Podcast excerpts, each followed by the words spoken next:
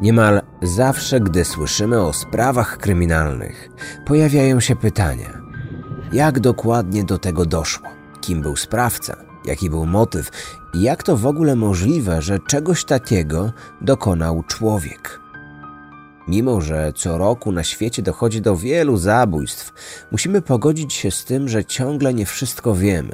I tak naprawdę dalej nie jesteśmy w stanie dogłębnie wejść w umysł szaleńca, ani ze stuprocentową pewnością stwierdzić, kto będzie stanowił zagrożenie dla społeczeństwa. Dziś chcę przybliżyć sprawę, w przypadku której na pewno nie jedna osoba ponownie będzie szukać odpowiedzi na wspomniane zagadnienia. Ponad 20 lat temu w Australii doszło do zdarzenia, które do dziś służy za przykład jednego z najokrutniejszych przestępstw, jakich dopuszczono się w cywilizowanym świecie. Był to tak bestialski czyn, że niektórzy policjanci zaangażowani w wyjaśnienie okoliczności całego zajścia musieli później długo korzystać z pomocy psychologa. Kryminatorium. Otwieramy akta tajemnic. Katrin Knight urodziła się w 1955 roku w Nowej Południowej Walii jako owoc romansu Barbary i Kena. Wraz z nią na świecie przywitano jej siostrę bliźniaczkę. Niestety domu rodzinnego Katrin z pewnością nie można nazwać spokojnym. Rodzice często się kłócili. Nieraz dochodziło nawet do aktów przemocy, w których mężczyzna bił wykorzystywaną kobietę. Ta często opowiadała małej Kate o tych konfliktach, również o intymnych aspektach związku oraz o tym, jak bardzo nienawidzi facetów. Po latach Kate także stwierdziła, że do ukończenia 11 roku życia była molestowana przez niektórych członków rodziny, lecz nie przez tatę. Psychiatrzy zaakceptowali jej relację, a pewne osoby z rodziny potwierdziły tę wersję. Jako towarzystwo bliźniaczki miały głównie siebie, ponieważ z uwagi na częste przeprowadzki nie mogły nawiązać żadnej dłuższej relacji rówieśniczej. Młodzieńcze życie Kate wypełniał także członek rodziny Oscar Knight, mistrz jeździectwa. Można śmiało stwierdzić, że dziewczynka go uwielbiała. Jednak i tym nie było jej dane cieszyć się zbyt długo. Oscar popełnił samobójstwo. Kate dość mocno przeżyła stratę najlepszego przyjaciela. Wkrótce rodzina ponownie się wyprowadziła. Dziewczyna już w szkole była znana z wybuchowego temperamentu. Uchodziła za samotniczkę. Koledzy z klasy zapamiętali ją jako tyrana dokuczającego młodszym dzieciom. W szkole zaatakowała bronią przynajmniej jednego chłopca i została raz zraniona przez nauczyciela, który, jak się okazało, działał w samoobronie. Jednak nie zawsze sprawiała problemy. Czasami była wzorową uczennicą o nienagannym zachowaniu, angażującą się w życie szkoły. Kate często kłóciła się z siostrą. Czasami ich awantury kończyły się bójką. Naukę zakończyła mając zaledwie 15 lat, choć ledwo umiała pisać i czytać. Na początek zaciągnęła się do pracy jako krojcza w fabryce odzieży. Dążyła jednak do swojej pracy marzeń, którą był etat w masarni. Lubiła patrzeć na krew uchodzącą ze zwierząt i wdychać opary śmierci unoszące się w powietrzu. Z uwagi na fakt, że świetnie szło jej trybowanie, szybko awansowała, a w ramach uznania otrzymała zestaw noży rzeźniczych.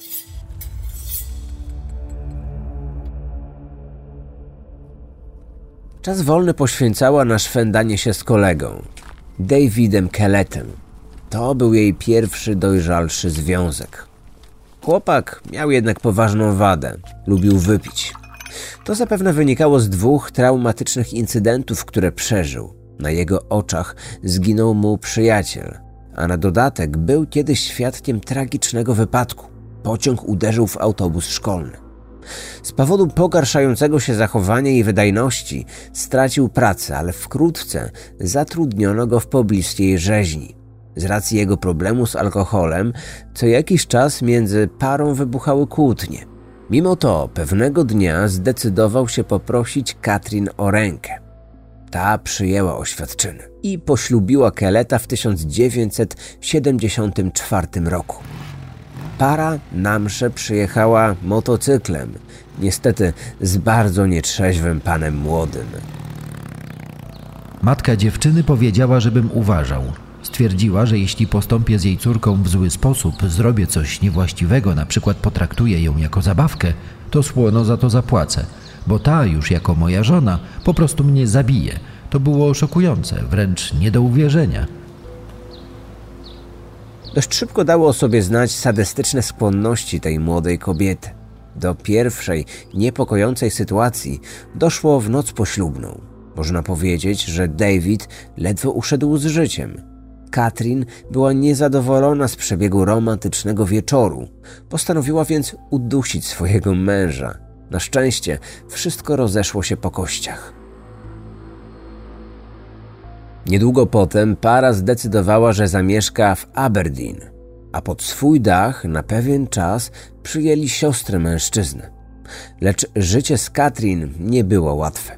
Miewała huśtawki nastrojów. Począwszy od sympatii i gościnności, aż do wybuchów wściekłości, stopniowo przeradzających się w furię. Lubiła chwalić się swoim zestawem noży. Wykorzystywała go w charakterze straszaka na ludzi jej nieposłusznych. Co ciekawe, niekiedy, gdy Kelet wdał się w bójkę, wtrącała się i wspierała go pięściami. I choć małżeństwo Davida i Katrin rozwijało się, nie można było zaliczyć ich do najszczęśliwszych. Niebawem kobieta zaczęła podejrzewać, że jej partner nie jest jej wierny i miała rację. Na świat przyszła ich córka, Melisa. Pomimo to, zaledwie kilka tygodni później między dwojniem doszło do poważnej sprzeczki, w trakcie której młoda mężatka usiłowała zranić Davida szkłem z rozbitej butelki. Niedługo potem ten postanowił zostawić kobietę i córkę i wraz ze swoją nową partnerką zamieszkać w innym mieście. Katrin wpadła w złość.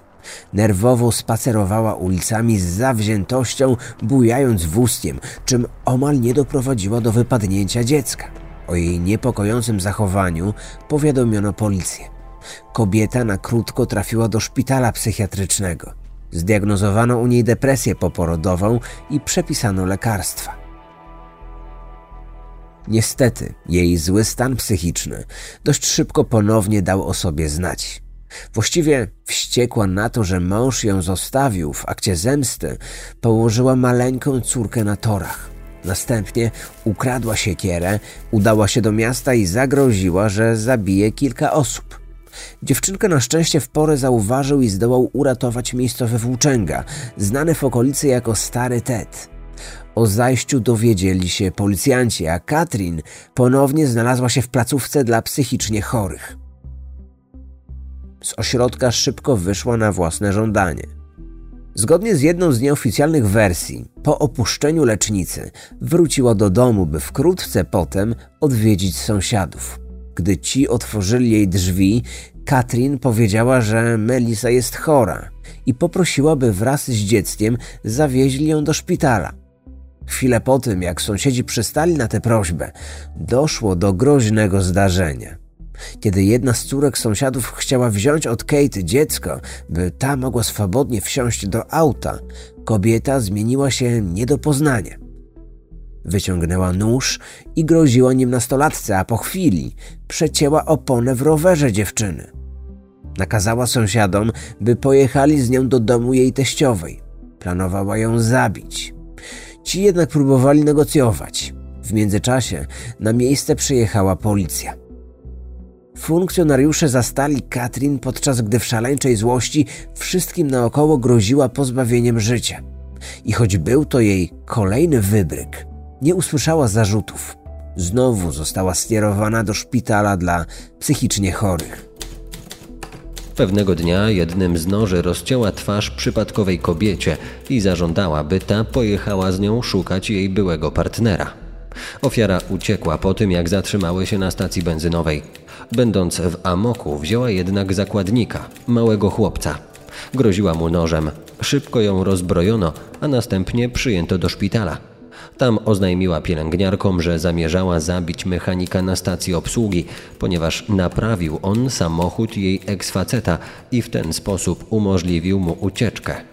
Później miała zabić jeszcze byłego partnera i jego matkę.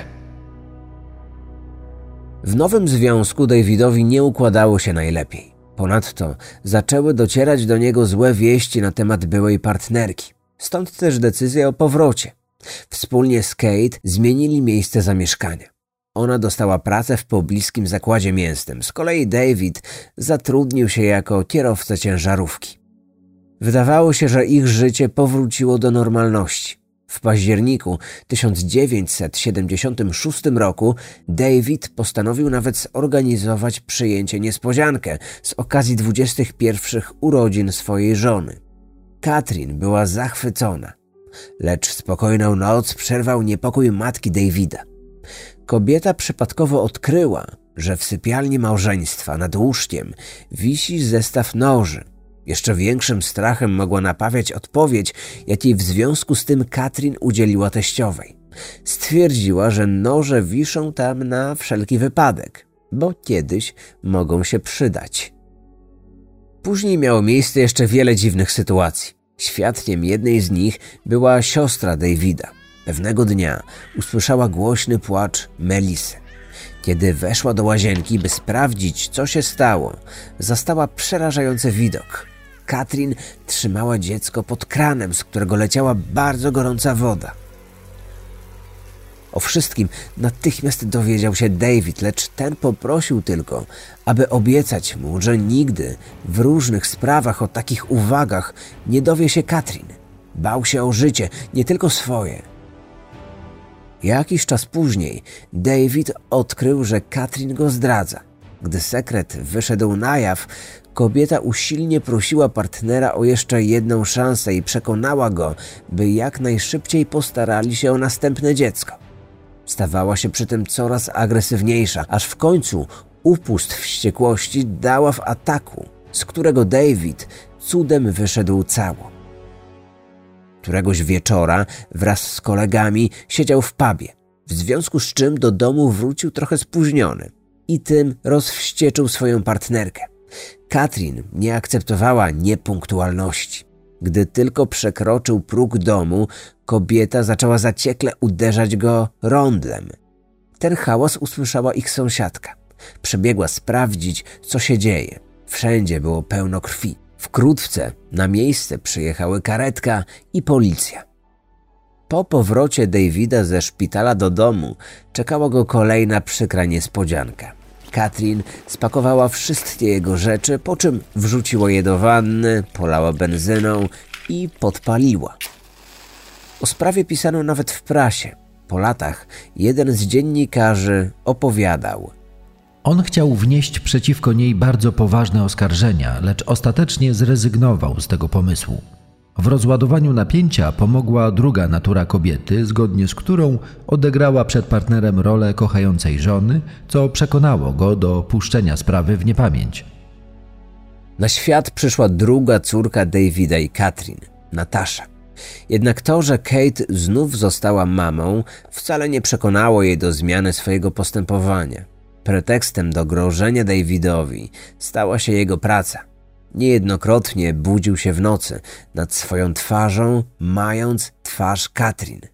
Kobieta pełnym wrogości głosem mówiła, iż wie, że ten w każdym mieście ma kochankę i że właśnie za to go zabije. Do dziwnych zachowań Kate należało też częste znikanie z domu.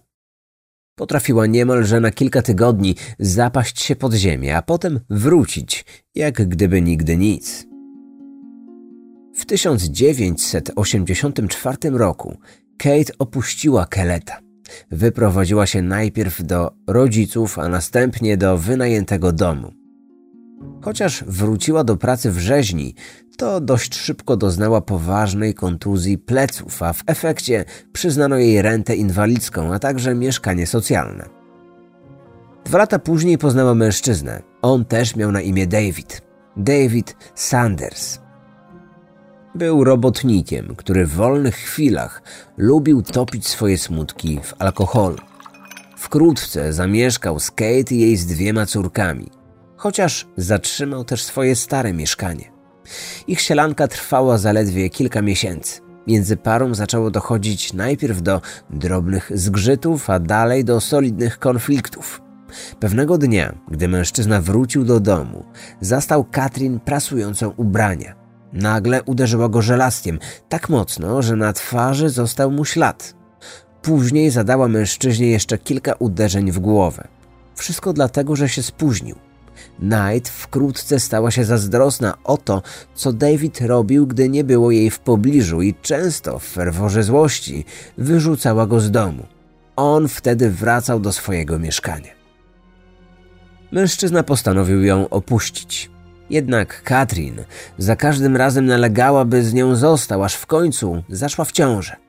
Niestety nic nie zapowiadało, że w związku nagle zacznie się układać. Konflikty narastały z biegiem czasu.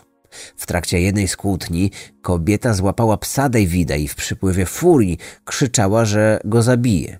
Powoli zaczęła przesuwać nóż, który trzymała przy gardle czworonoga, a David obserwował, jak ze zwierzaka stopniowo uchodzi życie. To miała być ilustracja tego, co spotka Davida, gdy Katrin dowie się, że wdał się z kimś w romans, a także zemsta za to, że podobno uderzył ją w brzuch, kiedy była w ciąży. Choć według wielu osób David był uprzejmym człowiekiem, bez skłonności do przemocy. Następnie zabrała strzelbę i pojechała do swojej siostry bliźniaczki. Była podekscytowana. Powiedziała jej, że przed chwilą zabiła Davida. I choć nie była to prawda, to czerpała satysfakcję z przerażenia, które wzbudziła, a co więcej, obserwowała, jak na spełnienie jej chorych fantazji reaguje otoczenie – po kłótni, w której uderzyła swojego faceta żelazkiem w twarz, a następnie dźgnęła go w brzuch nożyczkami, wrócił do starego mieszkania. Później zauważył, że pocięła mu całe ubranie. Kobieta szalała, nie mogąc pogodzić się z rozstaniem. Cały czas szukała partnera, bo chciała się z nim ostatecznie rozliczyć za to, że ją opuścił. W ramach zemsty powiedziała ich córce, że jej tata nie żyje. Tuż przed zerwaniem związku zdemolowała ich samochód, po czym przedawkowała tabletki nasenne. Po wstępnym pogodzeniu się z nieobecnością Davida, Katrin weszła w kolejny poważniejszy związek. Tym razem z Johnem Chillingworthem, którego znała jeszcze z czasów pracy w rzeźni. Dość szybko urodził im się syn, Eric. Mimo, że łączyło ich dziecko, Kate zdawała się niezadowolona ze wspólnego życia. Często się kłócili.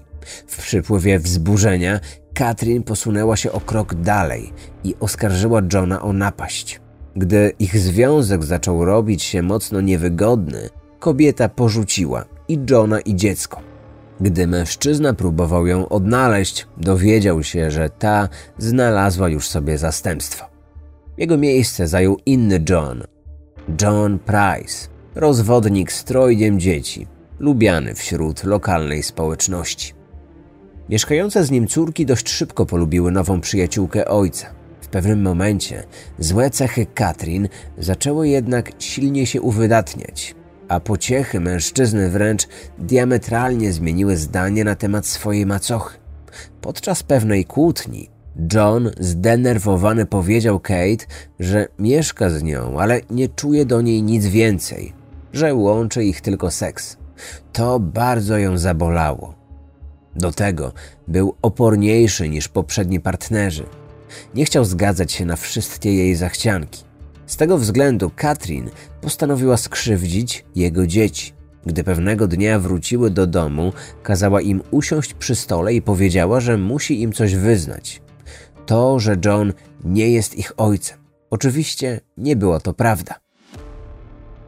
Wreszcie ten mężczyzna doszedł do wniosku, że pora zakończyć toksyczny związek. Najbliższym podobno wyznał, że marzy o tym, aby Katrin wyprowadziła się z jego domu. Ta nie zamierzała jednak odpuścić. Dom Johna traktowała przecież jak swój.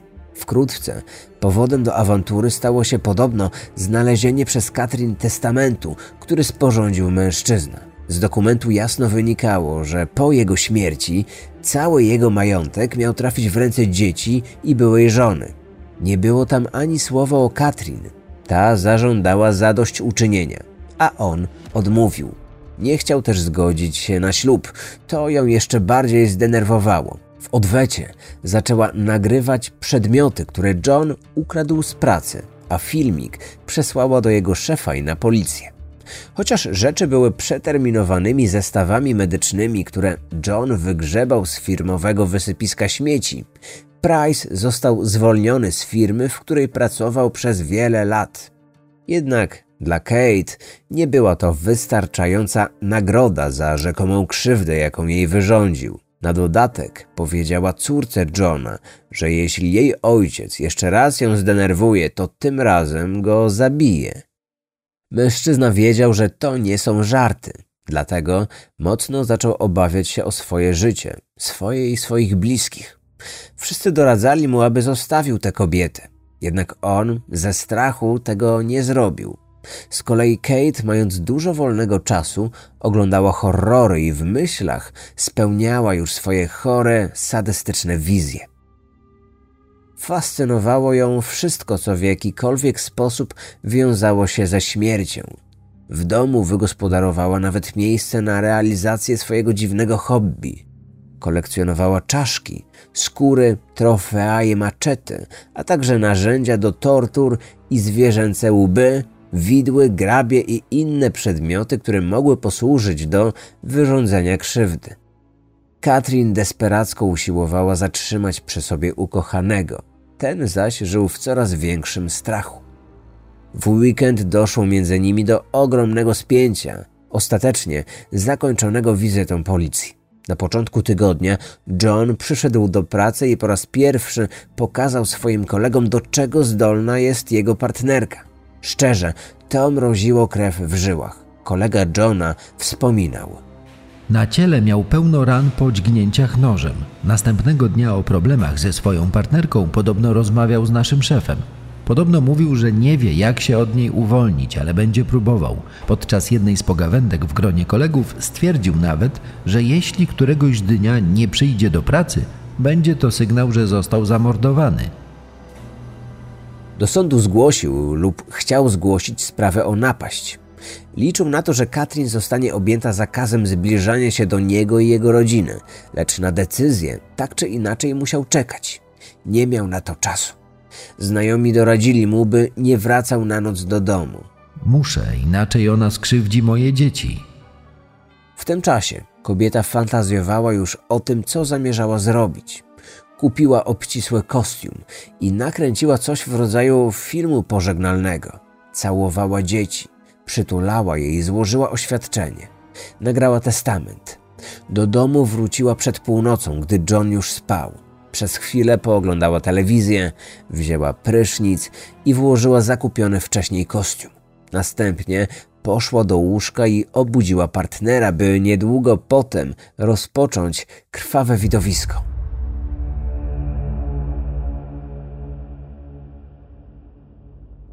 Najpierw się kochali, a gdy John zasnął, Katrin wzięła do ręki nóż i dwukrotnie dźgnęła nim mężczyznę. Wiele wskazywało na to, że John obudził się i próbował uciec. Kate mu to uniemożliwiła. Zadała mu jeszcze przynajmniej 35 ciosów, następnie rozkawałkowała zwłoki. Fragmenty ciała przeciągnęła na korytarz, pozostawiając na podłodze długi ślad krwi. Udała się do kuchni. Tam zakończyła makabrę. Kolejnego dnia koledzy Johna dość szybko zaczęli się martwić. Nie przyszedł do zakładu, choć znany był z tego, że nie opuszczał pracy bez wcześniejszego usprawiedliwienia. Nie odbierał też telefonu. Sąsiad zauważył, że na podjeździe stoi auto. To było dość dziwne, ponieważ o tej porze Johna nie powinno być w domu. Na miejscu pojawił się też pracownik firmy, w której był zatrudniony. Poszli zobaczyć, co się stało. Na drzwiach wejściowych zauważyli dziwne znaki, ślady krwi. Niebawem przyjechali mundurowi. To, co zostali w środku, sprawiło, iż wielu z nich musiało później skorzystać z pomocy psychologa. Widok, który roztaczał się po wejściu do domu, szokował nawet ludzi o mocnych nerwach. Wszędzie było pełno krwi. Na łóżku spała kobieta, a wokół posłania przewracało się wiele pustych opakowań po lekach. Od razu założono, że musiała połknąć dużą dawkę środków, dlatego niezwłocznie wezwano pogotowie. W międzyczasie na miejsce dotarł detektyw. W kuchni zauważył garnek z płynem. Na jego powierzchni dało się zidentyfikować skórę z ludzkiej głowy i kilka gotowanych warzyw. Niedaleko znajdowało się naczynie do pieczenia, wypełnione najpewniej innymi częściami ludzkiego ciała. Tam także było trochę płynu i resztek jarzyn. Obok śledczy zauważyli dwa przygotowane posiłki. Na każdy z talerzy nałożono kawałki mięsa i dodatkowo innymi pieczone ziemniaki, a także kapustę, sos i coś przypominającego dynię. W pobliżu naczyń znajdowały się kartki z notatkami, informacje dla kogo przeznaczono porcję.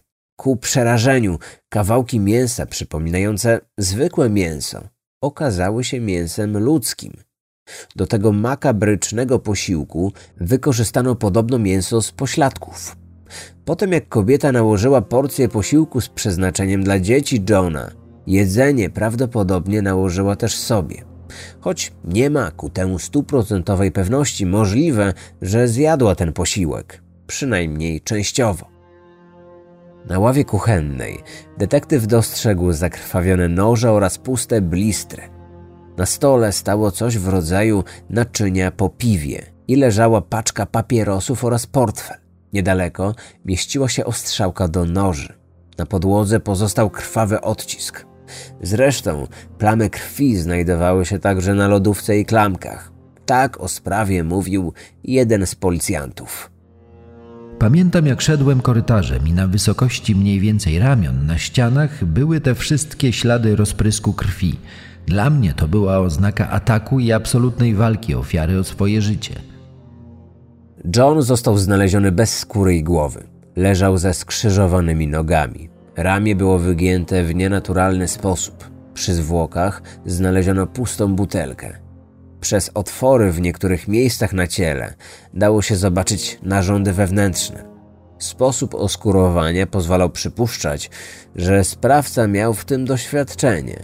Na podstawie plam krwi na dywanie dało się ustalić, że oskurowanie zmarłego nastąpiło przed dekapitacją. Zresztą na dywanie znajdował się wyraźny odcisk głowy. Badanie okolic szyi wykazało, że górną część zwłok usunięto bardzo ostrożnie i precyzyjnie. Skórę z ciała Johna zawieszono na ościeżnicy. Policjant relacjonował. Faceta zaatakowano ostrym narzędziem. Wstał. Na szlafrok i łóżko trysnęła krew. Na drzwiach było widać zakrwawiony odcisk dłoni, tak samo w pobliżu toaletki i włącznika światła. Chciał wyjść na korytarz. Wszędzie były krwawe odciski. Prawie mu się udało.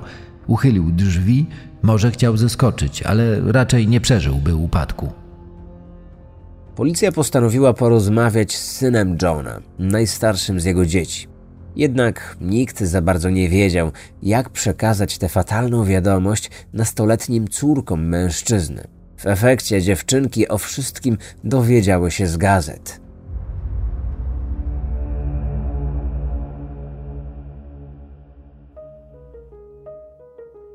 Po wszystkim Katrin trafiła do szpitala. Twierdziła, że nie ma pojęcia, co się stało. Na jej udział w zbrodni wskazywały jednak dwie rzeczy. Po pierwsze, historia, chciwość, a przede wszystkim zachłanność w stosunku do Johna. Po drugie, to, że jedna z bliskich jej osób zeznała przeciwko niej. Kate stwierdziła, że nie może sobie nic przypomnieć. Nie potwierdziła, że zabiła, lecz przyznała, że kiedyś zdarzało jej się dźgnąć go nożem. Tłumaczyła, iż dokonała tego omyłkowo, w trakcie zmywania naczyń. Za niefortunne zdarzenie miały odpowiadać nowe okulary, w których niezbyt dobrze widziała. W nieszczęśliwy wypadek jednak nikt nie uwierzył. Zaczęto analizować i odtwarzać to, jak tamtej nocy mógł wyglądać przebieg zdarzeń. Katrin musiała zacząć ściągać skórę od obojczyków. Skórę udało jej się ściągnąć w jednym kawałku, łącznie z włosami, twarzą, uszami i innymi elementami ciała. Katrin zaprzeczyła, że pamięta cokolwiek z nocy na przełomie lutego i marca 2000 roku. Po tym, jak podleczono ją w szpitalu, trafiła do ośrodka psychiatrycznego. Na jej niekorzyść przemawiało to, że w wieczór, kiedy zabito Johna, zalogowała się na jego konto i pobrała tysiąc dolarów. Ostatecznie Katrin postanowiła przyznać się do winy, a według psychiatrów, którzy ją badali, w momencie dokonywania morderstwa była poczytalna. Ale zdiagnozowano u niej zaburzenie osobowości typu borderline. W październiku 2001 roku Katrin została oficjalnie uznana za winną zabójstwa i skazana na dożywocie, bez możliwości zwolnienia warunkowego. Sędzia podkreślił, że w trakcie całego procesu nie zauważył niczego, co mogłoby złagodzić ogrom przestępstwa popełnionego przez Kate. Ostatnie minuty życia tego człowieka musiały być dla niego niewyobrażalnie traumatycznym przeżyciem, podczas gdy dla sprawczyni zbrodni był to czas radości. Karę dożywotniego pozbawienia wolności wymierzono również z innego względu. Ta kobieta stanowi stałe zagrożenie, dlatego jedyną właściwą dla niej karą jest całkowite odizolowanie od społeczeństwa. Proces był dla Australii przełomowy, ponieważ nigdy wcześniej nie skazano tam kobiety na dożywocie bez możliwości zwolnienia warunkowego. Kate osadzono w zakładzie karnym Silverwater w Nowej Południowej Walii. Otrzymała przydomki takie jak australijski Hannibal Lecter czy Nana. W więzieniu podobno pełni funkcję mediatorki, robi na drutach i dużo czasu przeznacza na modlitwę. Ciekawostką może być też to, że jeden z jej byłych partnerów, mimo czynu, za który skazano Kate, zaznaczył, iż nie ma jej nic do zarzucenia i dodał, że według niego Katrin nie jest zagrożeniem dla społeczeństwa, dlatego warto byłoby dać jej drugą szansę. Kilka lat po ogłoszeniu wyroku o skazanej znów zrobiło się głośno, a to za sprawą jej odwołania się od kary dożywocia. Sędziowie oddalili apelację.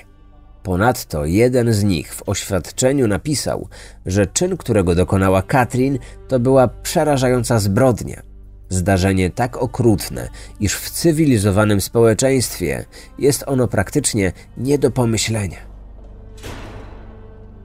To już koniec opowieści o Katrin. Znacie więc już sprawę największej morderczyni w historii Australii.